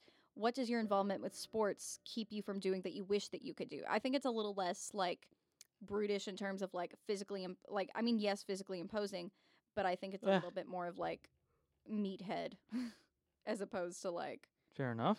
anything else. Um. So, are there any that are jumping out to you? Um, I'm gonna scroll down to them in the PD. Okay, what what page does it tell you it is? Um, I've got some that says uh, one of them says sixty-eight, one of them says sixty-six. So in the 60s. Yeah. Cool. In the 60s, it is. There we go. Found tropes. How did I fuck up printing this bad? This is like Uh, crazy how bad. It's it impressive. I'll give you that. It's impressive. Um, okay, brilliant athlete, brutish jock, bully, conspiracy theorist, funny Oh, I found one more. Young slacker, provider. loner weirdo, overprotective parent, plastic Jesus, that's sad. kid, reclusive eccentric, scout, stoic professional, wannabe, young provider. Okay, Young provider's crazy. yeah, that's interesting for sure. Um, okay. Who I have no idea what person I'm playing for this if I'm being totally honest. That's okay. That's why we pick a trope and then you build it around it. One. I think that's also one of the things that helps kind of streamline the like personality part of the character creation process. Um, because it gives you a, a trope to pull from, nine, ten. and you can kind of like flesh that out. And you can also look to other characters for examples of this trope. There are eleven options. I'm rolling a twelve. I'm going with that one. Alrighty. That was such a fucked up roll. How did it bounced out of the box of dice, off of the dice tray? It never made it in, and then onto my. Uh, Anyways, back to our regular list. schedule of programming. Uh, we're at an eight. So on the list, from the first to the le- to first to the eight. Okay, so one, two, three, four, five, six, seven. Oh, I'm a plastic beauty. Great. Oh, that's so fun for me. Fan fucking tastic. I'm There's gonna. nowhere on this bitch to write that, so I'm just gonna put it in a little box under notes. I'll build a character as well, uh, just for shits and giggles, uh, and I'm gonna do a conspiracy theorist. Of course. Um, so do you want to explain your stat breakdown? Sure. I have a d20 in charm. I have a 12 in flight, a 10 in fight, an 8 in brawn, a 6, or sorry, an 8 in brain, a 6 in brawn, and a 4 in grit. All right, and then I have a D20 in brains, a D12 in fight, a D10 in flight, a D8 in grit, a D6 in charm, and a D4 in brawn. Hell yeah. My brawn's not too Um, much higher than yours. What's your yeah. 20 in? Uh, brains. What's your your D20s in charm, Charm. right? Yeah. Yeah. Have fun Oh, getting this is- played, fucking loser. What the fr- what the fuck does it mean? What does that Um, mean? Possible strengths. Cool under pressure. And so these strengths we haven't I'll really talked a flip whole over lot to about. The little strengths thing. So th- this there are little sections on here for those that can't see it. Um, there are two sections, four sections technically, but there are two possible strengths and likely flaws. So every character comes with their own strengths and flaws. It's kind of like uh, features, uh, but then there are also fucked up ones that you give yourself for uh, funsies. Yeah, like gross. There's no mechanical thing. It just uh, you have some type of gross bodily trick that you can do. Do you remember how many of each? It's two strengths and one flaw, right? Yes, I feel like that's true. That's what I did for you all. Okay. I DM'd. So it gives me a list of the strengths that make more sense for Plastic Beauty. So for me, it's cool under pressure, intuitive, lucky, prepared, skilled at, and wealthy. Most of those are going to be pretty obvious in terms of what they provide you with. Um, like skilled at, you pick a skill, you're skilled at it. Wealthy, Two strengths and two flaws. you got money. Prepared, you're like prepared for things. It probably gives you like a bonus to prepared rolls and all that fun business. Uh, and then likely falls or flaws. The list is significantly longer. Uh, boastful, conceited, demanding, flippant, inconsiderate, petty, picky, prime or prim. Sorry, rude, self-centered, vain, vindictive. Brutal. Yeah, it looks like Um, most of these have more flaws than strengths, which I think is such an interesting choice. Yeah, just because there's mechanical uh, things that go with strengths as opposed to um sure, sure. flaws, which more is of a just flavor thing. Yeah, yeah, yeah. Um, okay. I have age. I need to decide my age. I'll roll a d10 and a percentile and see what that gives me. We'll do the same, I suppose. Or no, I guess I'll just roll a d10. I don't I don't need to do the percentile. This is just my second number. I'm 16, baby. Cool. Let me roll. You're 10. I'm not gonna be ten. You're 10. If you are 16, I'm not 10. 16. God damn it. Cool. Wow. Ah, didn't want to be not 10. hanging out with a 10 year old. Didn't want to be 10. Fuck off. Didn't want to be 10. Um, do we want to do strengths next? Did you pick your strengths? No. I was just reading off the options Okay. that it gives me. So I think What moving page to are strengths on? next. Um, 59. Okay, I'm gonna go to 59. That way we don't have to keep bouncing back and forth between the same. Uh, from my With the list of PDF. possible strengths, I've got heroic, intuitive, prepared, skilled, treasure hunter, and unassuming. Uh, flipping over here, I'm going to kind of look at those. Um, cool under pressure is definitely not one of them. Uh, heroic, you don't need the GM's permission to spend adversity tokens to ignore fear. Uh, that sounds like it would be very fitting. Um, intuitive, you can spend an adversity token to ask the GM about your surroundings, an NPC or the like, and they must Mm, answer honestly. Um, prepared, you can spend two adversity tokens to just happen to have one commonplace item on you, uh, which is really fun. Um, the skilled at is just you kind of choose uh, one of the stats that you're like good at. Hell yeah. Um, and basically anything that is a nine or a less involving this skill, um, unless the DM says, is uh, y- you you pass. Hell yeah. I'm taking um, lucky and go under pressure. And then if you do have to roll for it, you get a plus three to whatever you do. Easy Um, for me, dog. Good and then pressure and unassuming- lucky. Hell yeah. Unassuming, you get to spend two adversity tokens to not be seen within reason. Cool pressure, you can spend an adversity token to take half of your dice value instead of rolling on a snap decision. Fuck you. Uh, and uh, lucky, which gives me uh, it gives me the ability to spend two adversity tokens to reroll a stat check. I'm gonna do heroic, and then um, just for the vibes, I feel like I'm going to go something off the list, which is an option that you can do, and do rebellious because I like the idea of a conspiracy theorist that's like, no, fuck you to every adult, uh, and just doesn't trust them in that way. Let's see. Let's see. Um, and then for flaws, I'm probably gonna go with uh, paranoid and Plastic beauty. superstitious. Jesus Christ. I'm like really trying to think about who this person is. I love that you got this trope. Um, you know what? I think I'm gonna take out cool under pressure and do prepared instead. Mm-hmm. Thinking about because a lot of like plastic beauty stuff is like, oh, they have hairspray on them, lipstick, they have a comb, they have Yeah. whatever. The, so like the idea of the character like having some random fucking item on their person, No, I think that's very fitting. um, to me That's makes the more situation sense. where it's like, cool, I have a lighter because I'm smoking later, and yeah, I definitely have hairspray. I can make a flamethrower right now, right? Yep. Yep. Um, and then lucky because you know pretty people have privilege. yeah, it's fucking bullshit. Hell yeah. Flaw time. uh, yeah. Two flaws. Uh, I picked mine. Uh, I went with paranoid and superstitious. I- I'm gonna Um, speed run the list. Absent-minded, blunt, boastful, clumsy, conceited, cowardly, deceitful, demanding, disloyal, disobedient, dogmatic, you envious, describing flippant, gloomy, yourself, greedy, Robert? hot-tempered, ignorant, inconsiderate, insecure, irrational. That's half the list. Neurotypic or neurotic. Jesus Christ. Not neurotypical. Obnoxious, Neurotypical is a paranoid, flaw. patronizing, perverse, disgusting, petty, picky, prejudiced, prim, reckless, resentful, restless, rude, secretive, self-centered, self-pitying, slovenly. Yeah, I don't know what that means. superstitious, vain, and vindictive. Good fucking. I mean, vain is the obvious one, right? Like I don't. d- vain or conceited. I'll do vain. I'll do vain. Um, and then, oh, second flaw. Jesus. Inconsiderate would be a fun one. Ah, cowardly, deceitful, demanding, disloyal, disobedient, dogmatic, envious, flippant. Oh, petty's an option. I'm taking petty then.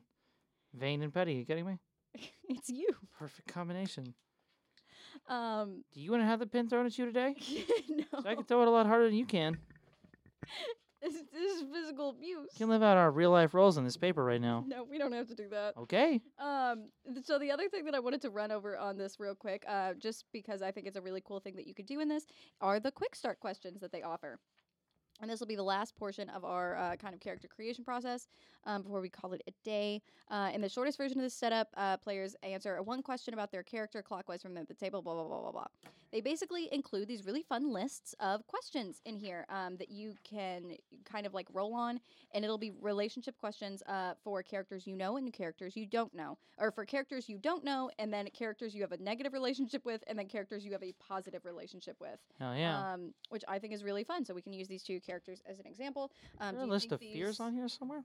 Uh, no, I don't think so. I forgot about fears. That's something that you kind of Yeah. like come up with. On the character sheets, just for reference, it goes name, age, fear, motivation, flaws, description, and then it has your um, your strengths on there that you basically just check next to the box. There's a little spot for you to write uh, how many adversity tokens you have. To the right of that is stats, um, and then on the bottom there's a little section for notes. So just going in order, you would have done fear and motivation first, but it's easier Yeah. to do strength and flaws because they're like easier to find. I think that it's also easy to find a fear and motivation after you already have your strengths and flaws. We, we're listen. We're gonna control F this document and see if we can find a motivation.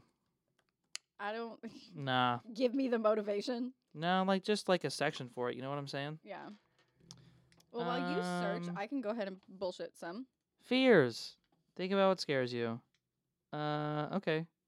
So, okay, so the mechanical implication for this fear will be addressed in planned actions and snap decisions on page 29. So, uh, what it's getting at there is that your fears, if you want to use them mechanically, it's kind of like a time or an instance where your GM can give you like a very clearly higher DC for something or put you at a disadvantage if we're talking in terms of 5th edition, even though it doesn't exist in the system.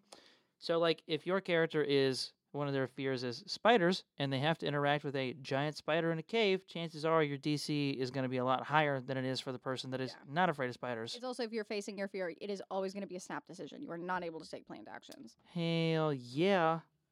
Um, yep, this is, is pretty much it. So it's just kind of giving, in my opinion, fear in terms of what's, what goes on this list. Fear is to give your um, your GM a plot point and a plot hook at some point. I'm thinking very like Dipper from Gravity Falls because I kind of took the Gravity Falls thing and ran with it. Um, so a fear being monsters in the supernatural, which is I think something that they are Uh, actively searching I, I for. put wet hair.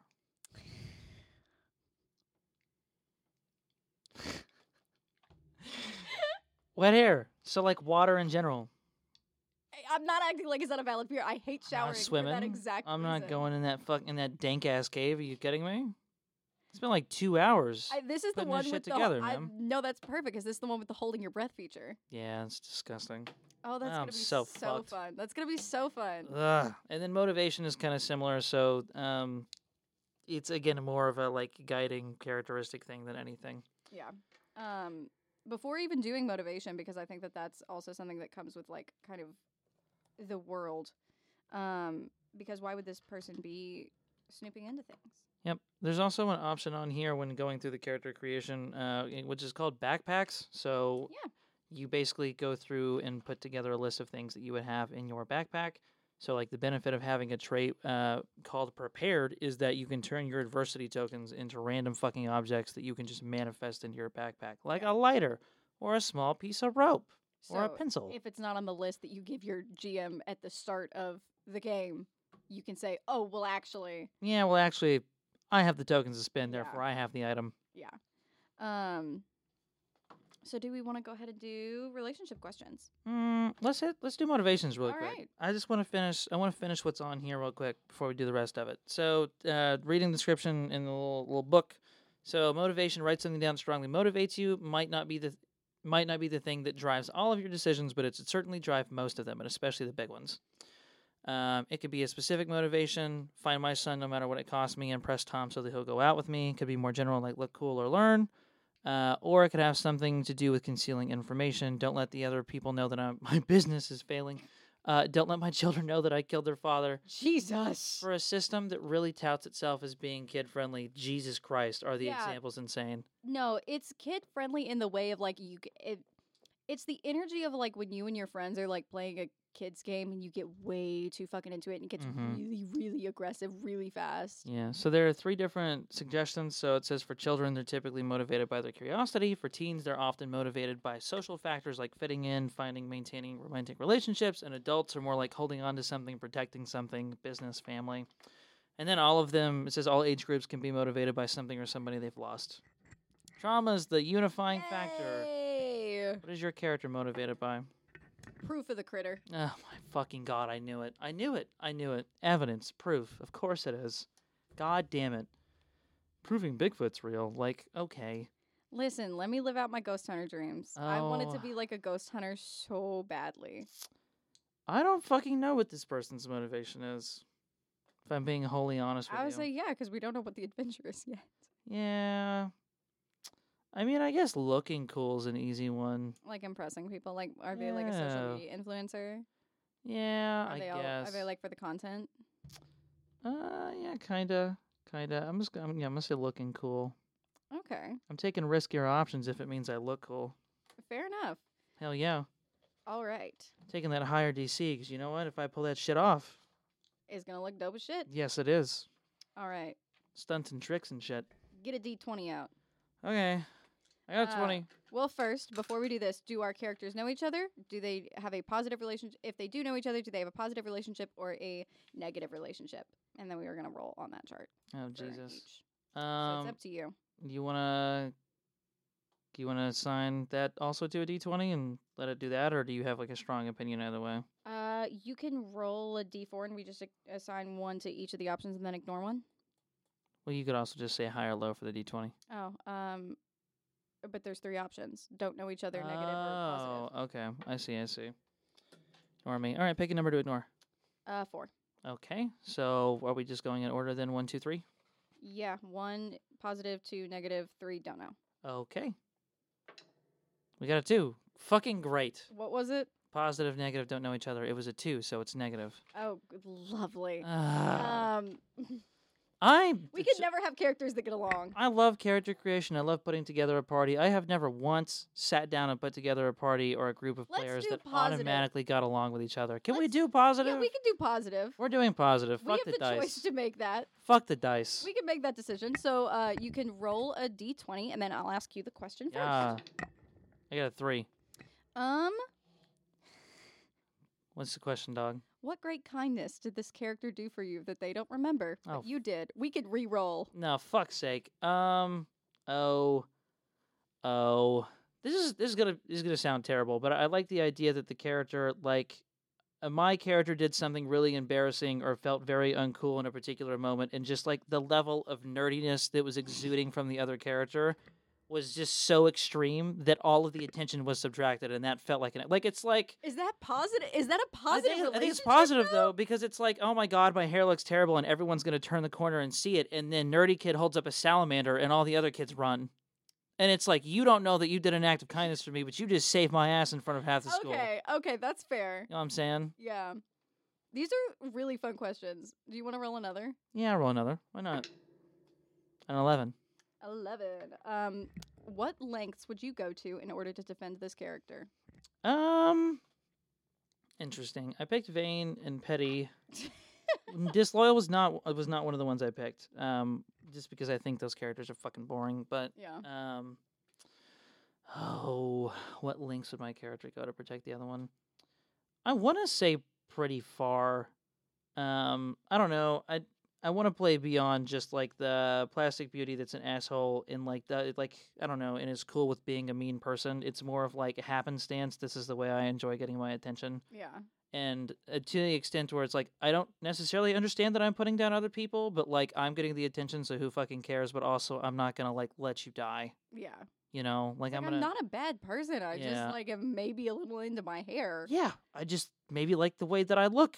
Yeah. It's just a priority for me, but like I'm not gonna fuck you intentionally. So I would say somewhere in the middle. Like I'm not Okay. throwing my life on the line, but I'm also not just gonna walk away if you need help. Okay. Uh, and, uh, these are so fast. Four. Four. Um, what trait about this character that they despise do you genuinely appreciate? That's a really fun question. Um, that they despise that we genuinely appreciate. I don't know enough about the character. I'll say I think that's part of it. Is at least in this portion of the process, Right, it's kind of helping we're the other forming people each other. create right yeah no that makes sense um ah that i appreciate it's it's interesting that i appreciate I can take a break and answer a question in the meantime. no i think going in in lines of looking pretty i imagine that there's like uh, an un like uh it, it, a undeniable urge and like uh, overwhelming need to be very meticulous in like Mhm. collecting all of the evidence and getting all the material and making sure that like all of the reports are perfect and just resonating on that level with like this person's Yeah. aesthetic. It's like, no, I get that. I know that you hate it, but like I appreciate that because Yeah. it takes me hours to do the shit that I do to myself. Yeah. Like it takes you hours to put things together, but like you know, Yeah. it's not the same, but basically is. Versus a character who's like, I know that I've got to spend the time like compiling the evidence and shit, but I don't really want to do that. I just kind of want to get out there and do things, but I Mhm. know I have to like keep my my books in order, and Mhm. I hate that. And for this character, like almost enjoying the process. Yeah. It's like, no, I appreciate it. I think it's fun, but I mean, think you know, fun. to each their own. You want to roll a d20 for me? Yeah. 10. 10. Um, what is this character sacrificing to protect you? Probably a little bit of status. Yeah. Uh, I think that, That was my fair to first thought, too. Like immediately of like anyone who's in this position, and like I've we've immediately established this is not a cool person. Um, the the traits are traits are paranoid and superstitious. yeah. Like um, Not a very like cool under pressure yeah, kind of kind and of this person. seems like someone who is really cool. So just like even being like, listen, man, you're already sticking your neck out for me by like talking to me at lunch. So Mhm. like, that's a lot already. Yep. And like reputation being put on the line. Wanna roll again? Sure. Two. Two. Um, what do you admire about this character that would, but you would never tell them? Um, I think I liked I in this character is coming off very like socially awkward to me, or not even socially awkward, but just like acts like they're better than thinking about or dealing with like social ramifications and repercussions of like I don't care about being popular, and it's like no, you Yeah. don't care about being popular because you fucking suck, um, and it's not going well. That was me in high school. Like I don't care about being popular. It was like girl, that was never an option for you. Yeah. Like, next. you don't care about it because it was never in Um, like your your sphere of things you could care about. exactly but i think being able to admire that someone is able to like put so much care and attention and like it's not it's not it's beyond the shallow stuff it's Mhm. like okay this person actually does listen to people and like does like yeah they know like all of the popular kids birthdays but it's like beyond just being able to be like yeah they're my friends because they're popular it's like you actually do care Mhm. and like you actually put a lot more effort into things than uh people realize because you're probably trying to give off this like very like i'm just put together like this. And it's like no i know you spent two hours on your hair this morning because you're it is gelled to high hell. Mhm. there's no way that that's not natural. And then being able to like appreciate but also like i'm never gonna fucking tell them that. Yeah. next question. Yeah. that was thrown so aggressively. A sixteen.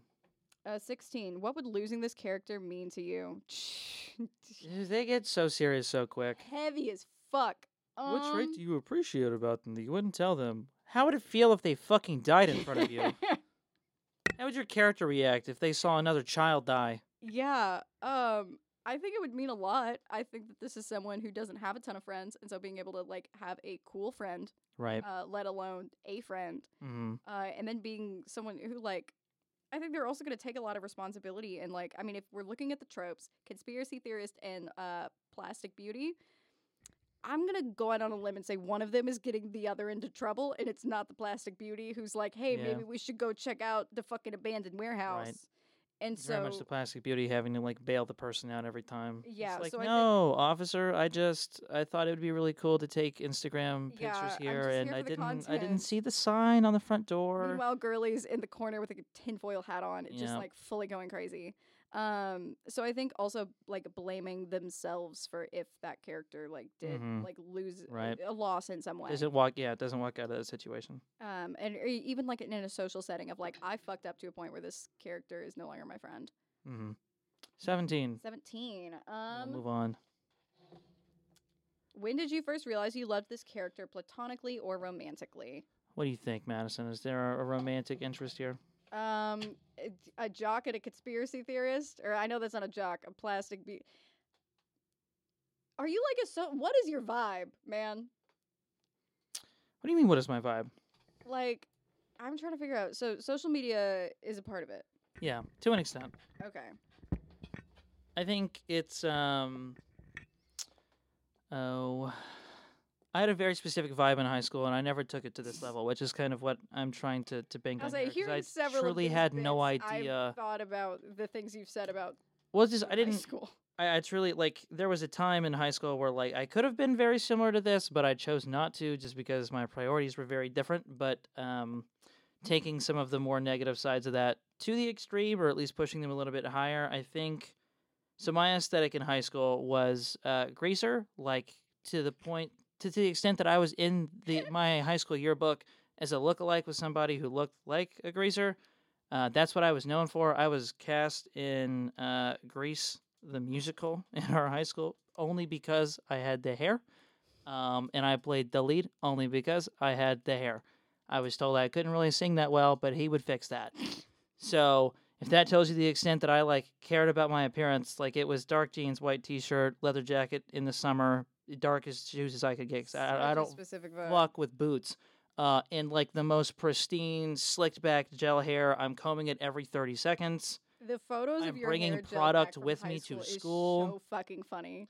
Um, so I think it's very much just like cooler than everybody else. Like walks into the room with sunglasses on. Teacher's like, "Hey, take those off," and it's like only if I have to. Yeah. Sitting in the back of the class, putting feet up on like the table, but then also still like socializing and gossiping with everybody, and be like, "That was cool, wasn't it? Yeah. That was so cool what I just did there." like still checking in to like, like get that extra boost. of- A hundred percent. Like walking in super cool, and then be like, "Okay, but wasn't like, what did you guys think? Yeah. How did my hair look when I walked did I, in?" do, did I do good? Yeah. Did I do good? It's kind of like that. I think that would be a very fun relationship. Be like, did I did I look? You looked so fucking cool, man. You did so good. just this deep level of insecurity where it's like I'm talking to the nerd in the back of the class and being like, "Hey, level with me here." As somebody that doesn't give a shit, was that cool? it's like that was so fucking sick, man. like I don't even give a fuck about that shit. That was so fucking cool. So that's the vibe. Okay. Um, I think this is a joint question. A joint question, and it was it like, do you like this person like romantically? It was when did you first realize you loved this character either Oh, okay. platonically or romantically?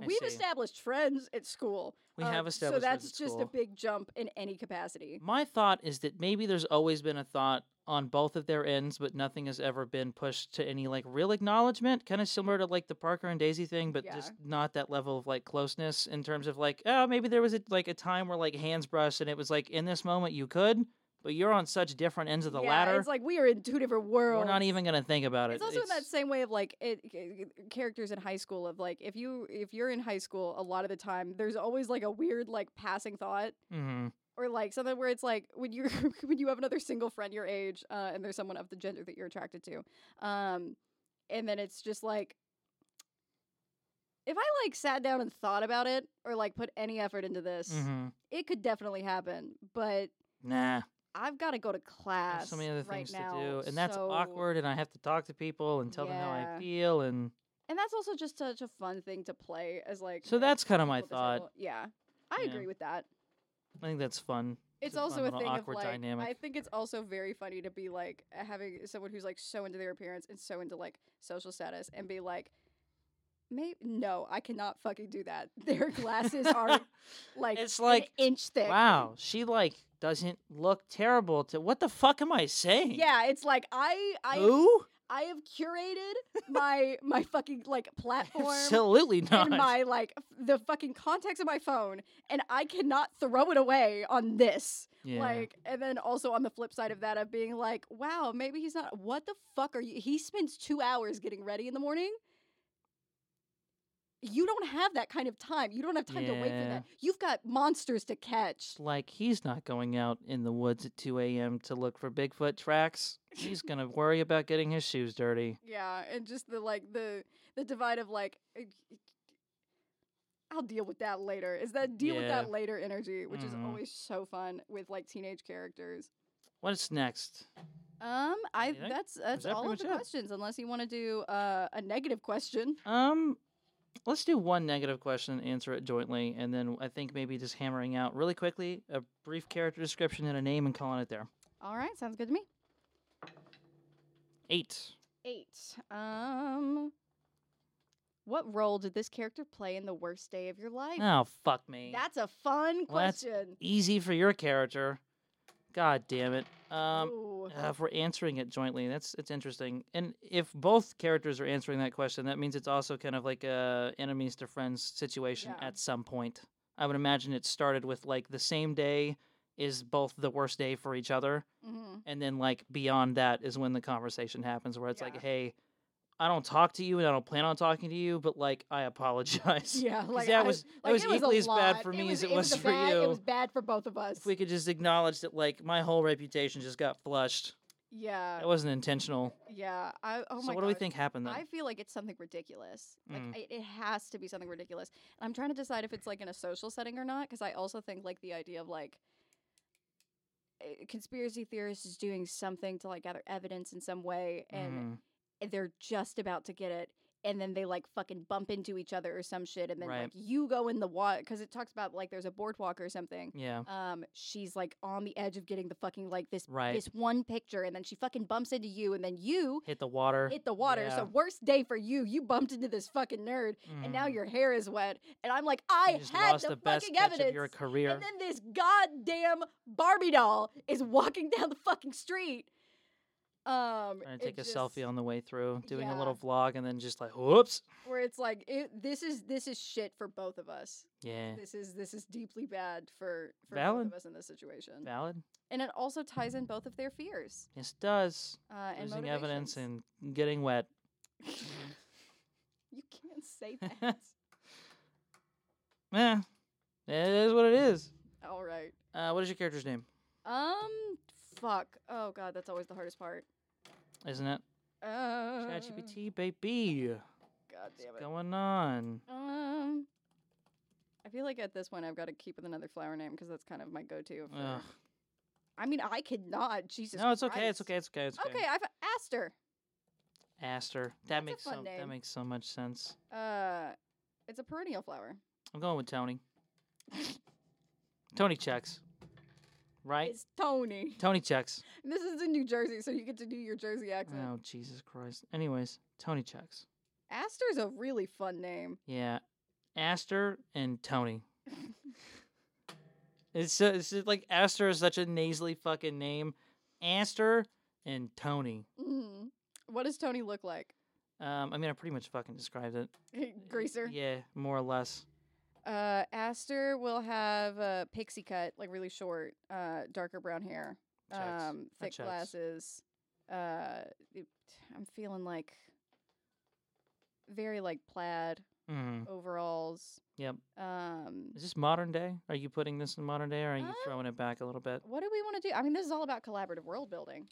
Um, I think like an '80s vibe could be kind of neat, 80s vibe. just because Okay. that fits like the the whole Tony thing a little bit more. And I think like I I think those two opposite ends of like the stereotypes existed very much at the same time, which Oh, is yeah. like the nerd with the scrunchie and the glasses and the fu- Mhm. like the fucking And then, like, bifocals. the pretty boy. And then the pretty boy with like the leather jacket and the white T-shirt the and important the question is, if this is like 80s, 90s, uh, is he one of the guys that wears the fucking crop tops, like the men's crop tops? oh, That's for a sure, very important question. for sure. Okay. For hell sure. yeah. Depends on like the Um, day and what the outing is, but like for sure. Okay.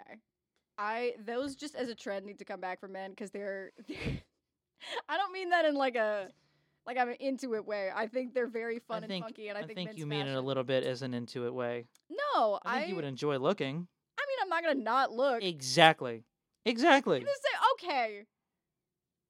Gracer. That's all I gotta write from my description. all for the description. Gracer. All right. Well, I think I'm just mostly excited about Touchstones being Gravity Falls because I know that you're a Gravity Falls fan, and I'm a massive Gravity Falls fan. Yeah. Um, and I don't even really get to play her because I'm gonna. Yeah, but I I'm gonna- mean, I'll figure out how that works. yeah, I say I think that's an experience that you'll you'll come to enjoy more than you think you will. Even though I, I was D, I still DM the majority of the one shots, um, specifically the the ones that we did with Eba and Sparrow. I still got to fully play and enjoy Eba as a character. Yeah. Like you still get to use them mechanically in, in the story.